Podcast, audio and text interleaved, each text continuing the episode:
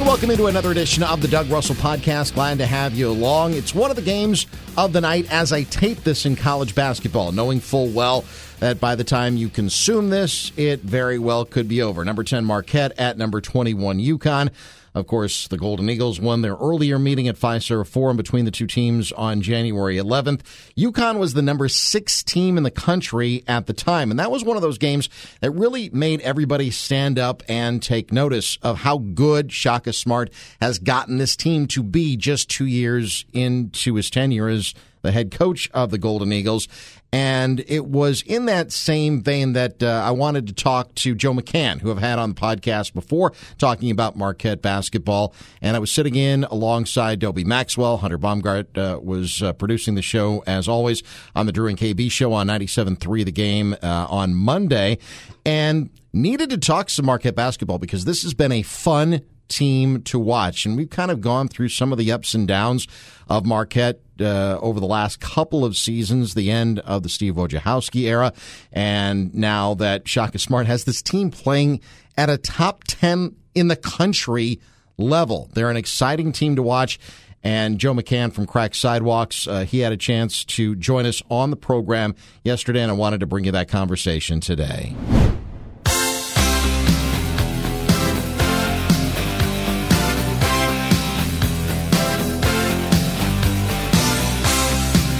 The Drew and KB show without Drew or KB. They are making their way back from Las Vegas. I hope when they were out there, so I'm Doug, and that's Dobie, Hunter's here too. I hope they put some money on the uh, Marquette Golden Eagles. They're pretty smart. I think one of them would have. This is a team right now that I don't know if they're on track or if they're ahead of schedule. I'm not sure. But there was a malaise over this program during the Steve Wojciechowski era. I mean, this is a team that you thought had really good players going into the season, but were just never able to kind of put it together Sure. and um, continue on into the tournament and, and win any tournament games. But now with Shaka Smart, this is a top 10 team in the country right now, as judged by the AP voters. Mm-hmm. I don't know that I saw that at the beginning of the season. You thought that when the season started, I thought it was going to be okay, well, Marquette could be okay, Wisconsin could be okay. And, you know, I think that the in state rivalry between these two schools is going to perhaps go beyond just their early December game. But right now, Marquette is lapping the field. Like you said, you you would have if you had to predict that, you would bet on Wisconsin. I You'd would have bet bet on Badgers. I would have bet the other too. way. Yeah, I would have bet the other way. Joe McCann, uh, he has. Uh, well, he's a Marquette alum. He's been covering this team for so many years uh, for Cracked Sidewalks. He is one of their podcasters uh, as well as columnists. He joins us here on the Drew and KB show on the Game Radio Network all over the state of Wisconsin. Joe, appreciate the time. How are you today? Great, Doug. Good to talk to you again. How you doing? Absolutely. Good to have you on the show again uh, as well. Um, let me ask you kind of where uh, Adobe and I started. Where is this team as far as where you thought they were going to be? Are they ahead of schedule? Are they on schedule? How do you view this team from thirty thousand feet over the uh, over the over Fiserv Forum? Based on what you were saying a second ago about your guys out in Vegas, whatever odds they're getting on Marquette now, they're not nearly as good as they would have gotten uh, a few months ago because they were picked to finish ninth in the Big East. And yeah, like I thought they would be a little better than that, but I did not think this. Now, to answer your question, I would say certainly ahead of schedule.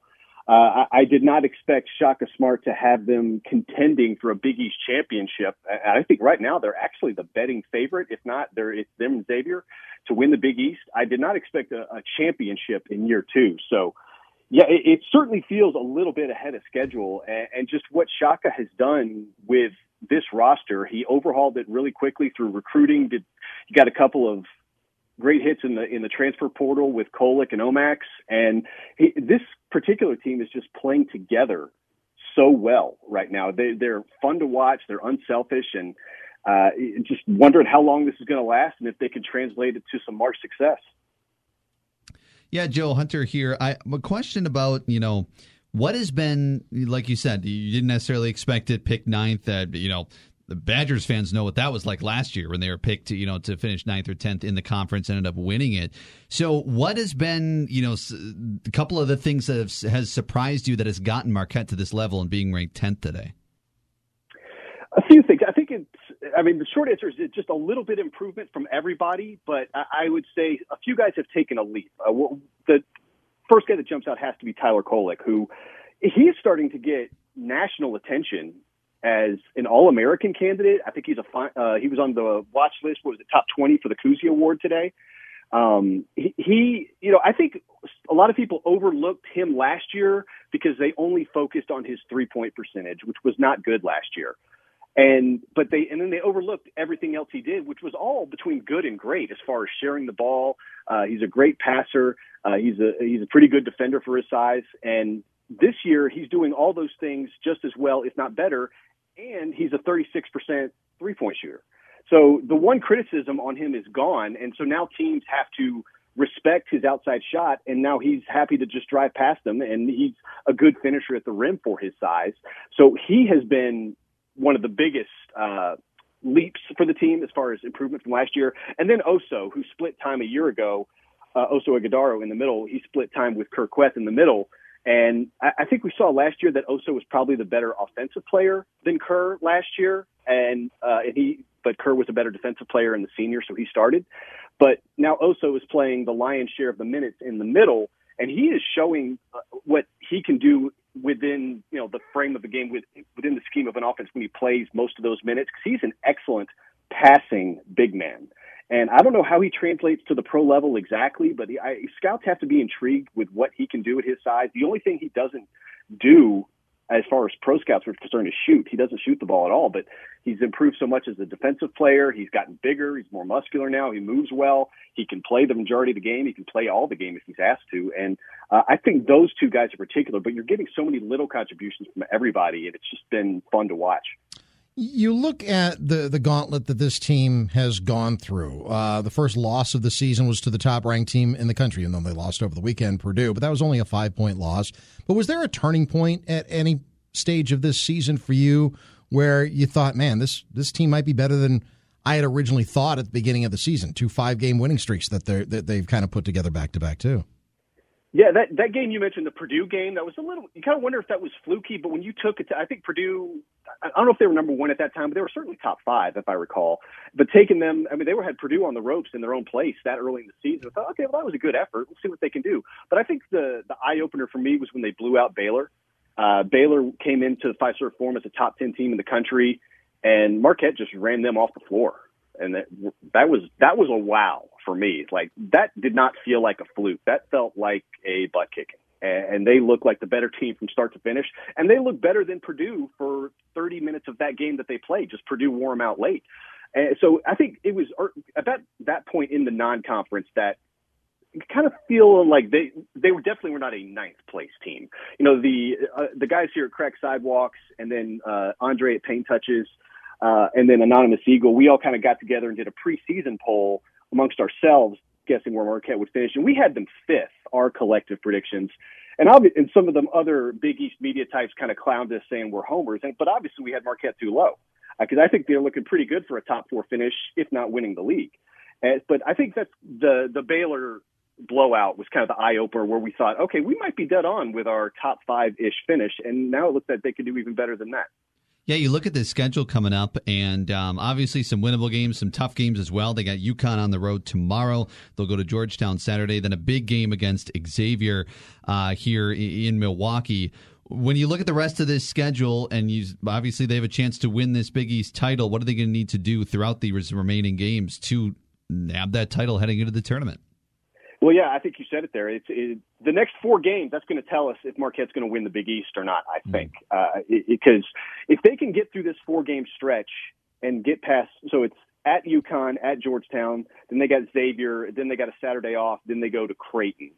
So UConn or UConn's a tough one. Then Xavier's who they're fighting with for the top of the league, and Creighton's right behind them. If they can get through that four game stretch, still in first place whether it's tied or have it to themselves, I think they'll finish the job because then they got DePaul at Butler and St. John's. They'll might be double digit favorites in all three of those games. So, like, I wouldn't say I necessarily put a number on it that oh, you got to win two or you got to win three because you maybe just got to hope you get some help too. Because if you if you drop one or two or even three of these next four games, maybe you get some help elsewhere in the league because all the other teams are playing good competition as well. But yeah, I, I just think you got to get through that Creighton game on the 21st. And if Marquette is still in first place, even with a share, I think they would finish the job. Joe McCann, Marquette alum and podcaster for Crack Sidewalks, a uh, Marquette blog, uh, joining us here on the Drew and KB show. This is a team, a program that I don't need to remind you, but hasn't won a tournament game, an NCAA tournament game in a decade. How how much does that, I guess, hurt because it's a it's a, a program that has such a proud history and tradition, and and how anxious is the fan base, the hardcore fan base, the, the ones that go to crack sidewalks on a day in and day out basis and listen to your podcast. How anxious are they to get that in the rearview mirror? Yeah, it's it's just a it's just something you just want to get rid of and stop hearing. Like not since 2013, not since 2013. It's been 10 years. It's a long time. Um, and they've had some good teams in that stretch, but uh, they also had uh, some teams that were kind of tough to watch uh, for about a four or five year stretch there. And uh, that, that, that, that's one of the frustrating things is even as great as this team is, there's still that tournament where anything could happen. Like, you know, Shaka in his last year at Texas, he had a great team, but they came out and played one of the worst games they could have possibly played and lost to uh, Abilene Christian.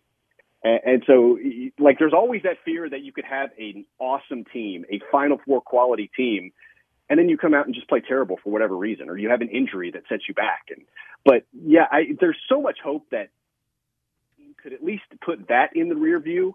But I, I think that's even that setting that as a goal, maybe selling this team short. I think this team is good enough to to, to get a couple wins and maybe go even deeper. When you're uh, top 10 on KenPom. Uh, you're, you're the number four offense in the country, according to KenPom, and the defense has been improving a lot over the last few games. Uh, yeah, I think saying, well, let's just win a tournament game. Yeah, it's a, it's a goal for sure. And you want to just erase that one, you know, blemish that people keep reminding you of. And you hate hearing it, but facts are the facts. It's been 10 years since Marquette won a tournament game. Is, um, don't you think that's what's great yeah, about the tournament, like, though? It, it, that's what's great about the tournament is you can you can turn it around. Yes, you can. It's it's uh, like do or die. You, you, can get out, shut out first, but you can also do well if they get hot at the right time. That's why I love college basketball because it's uh, the tournament means it all. And it will. And no, no matter I would say almost no matter what this team does, it's almost unfair that they're going to be judged whether they get that tournament win. But I, I would still say if they are able to capture a Big East title. Uh, that would be something you could be really proud of. But still, you want that tournament win, just because that's, for better or worse, that is our national champion. so you want to do something in that tournament to hang your hat on and build on for the years to come. Joe McCann joining us from Crack Sidewalks here on the Drew and KB show, talking some Marquette basketball. Uh, I want to talk about Shaka Smart for just a moment. When he first came in, in your opinion, how much – of a culture change did he have to engineer to, to kind of turn things around? Because it had seemed as though I keep coming back to the word malaise when eh, eh, you know you look at the Steve Wojciechowski era at Marquette. How much of a job did he have to do? How big was that job to kind of turn that culture around? Well, yeah, I mean, he had to do a lot of work because he had to bring in a lot of players because a lot of guys were either out of eligibility or just transferred out when Wojo was let go.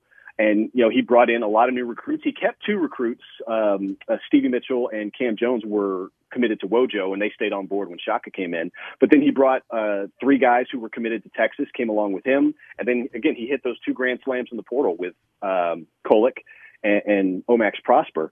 So that's one thing about the portal is when you need to change a culture around, you can do it kind of quickly because you can get those guys in and get them eligible immediately and get them start playing. So you can turn it over pretty quickly. But still, it, it has been. Uh, I think yeah, Oso is the only on this team who even played a minute for Steve Wojciechowski, unless I'm forgetting somebody. I think he's the only guy who played a minute for Wojo. So it has been a complete overhaul in two years. But to your point, Doug, you have to initiate, you have to start the culture. And that's something Shaka said when he got the job. I think at his opening uh, press conference, he said, uh, first year is all culture. We're just going to talk culture and we're going to build the culture. And so he made sure he, everyone he had on the roster was going to buy in for the years to come. And so fortunately he overachieved in that first year and got to the tournament and, and so the winning was good on top of the culture building. But now this is the year where the culture building is supposed to have a good foundation for even more winning. And that's what it's done, probably more than even Shaka Smart anticipated this year. But yeah, he's done a lot of work, but it's, I mean, the, the overhaul of the roster has been quite impressive because there's a lot of young guys on this team. Hypothetically, this entire team could come back next year. Wow. Uh, final thing before we let you go. Uh, when you saw that Marquette was ranked 10th in the country, I mean, I know it's I guess a day of celebration. I don't know if it was uh, anticipated. I don't know if it was expected after the win over Butler uh, over the weekend. But uh, how how are your readers and how are your listeners? How are they reacting to number ten in the country? It's fun to say top ten team, right? Yeah. you know, it's not something you're going to hang a banner bragging rights. Or, yeah. I mean, it's not something you're going to, uh, you know, hang a banner or tr- put up a trophy over because it could be gone a week from now, especially because they're going to be at UConn tomorrow, and sure. it's certainly a game that you could conceivably lose. So, but it's always nice to be in the top ten. It's always nice when you go to like the scoreboard page on some website and you don't have to like change the tab to find your team. You're yes. in the top 25, but you're just right there. Yes. You know, or you're seeing the bottom line on TV that they only put ranked teams. So like, oh, there's our team. So it's, it's it's nice to have that convenience of being ranked. Uh, I, I personally pay more attention to the like metrics, the KenPom rankings, right? Like being top ten in KenPom, which Marquette has been for a better part of a month now, I think. And so I, that the advanced metrics are pretty good predictors of how good you can be, and hopefully they just stay there and can be a top ten quality team according to the metrics when the tournament begins, and that could spell good things for March. But you know, you got to get out there and play. So we'll see. Tell you what, they're a hell of a lot of fun to watch right now. Continued success to the Marquette Golden Eagles. Joe McCann, uh, check him out uh, on Crack Sidewalks. Check out their podcast, and uh, hopefully, as the tournament approaches, we can get you on the air again uh, here on the game. We'd love to do it. Hopefully, we're talking about wins in March. So, looking forward to that. Thanks, guys. Absolutely. Would uh, love to talk some wins in March. Joe McCann joining us. You can follow him on Twitter at Joe McCann3 or Crack Sidewalks without the, because you only have 15 letters or 15. It's okay. uh, cracked, S I D E W L K S. They just took out the A. All right. But like, a, like yeah, a personalized a, license plate. It's a great follow. Squeeze it in. Yeah. If you're a Marquette fan, if you're a college basketball fan, it's a great follow. Thanks to Joe McCann for joining us. Our conversation with Joe McCann from Cracked Sidewalks here on the Doug Russell podcast. That was part of the Drew and KB show on 97.3 The Game on Monday. No matter what happens in the Marquette UConn game on Tuesday evening, Marquette's had an incredible season. You hope it continues. I hope that it, you know, they can just uh, keep their hot play rolling. But they've won, as I tape this, 10 out of their last 11 games, back to back five game winning streaks, and they're doing it against some of the best teams in the country. So, Hope it continues. Hope uh, we can continue to talk about victorious Marquette basketball. But thanks to Joe McCann from Crack Sidewalks for joining us. Marquette, by the way, has three just out, and maybe more, but the three big blogs uh, Crack Sidewalks, Anonymous Eagle, and Paint Touches. Uh, they all do such fantastic work. And if you're looking for the best Marquette coverage, I know Ben Steele does a great job with the Milwaukee Journal Sentinel. But if you are a Marquette basketball fan, you have no dearth of information and analysis that you can go to, and all of those guys, they do such incredible work, and uh, we've been blessed to have a number of them here on the Doug Russell podcast. All right, that'll do it for this edition of the show. Again, as I tape this, go Golden Eagles, not just tonight, but for the rest of the season. They've been a lot of fun to watch this year. All right, that's it for the Doug Russell podcast. We'll talk to you next time.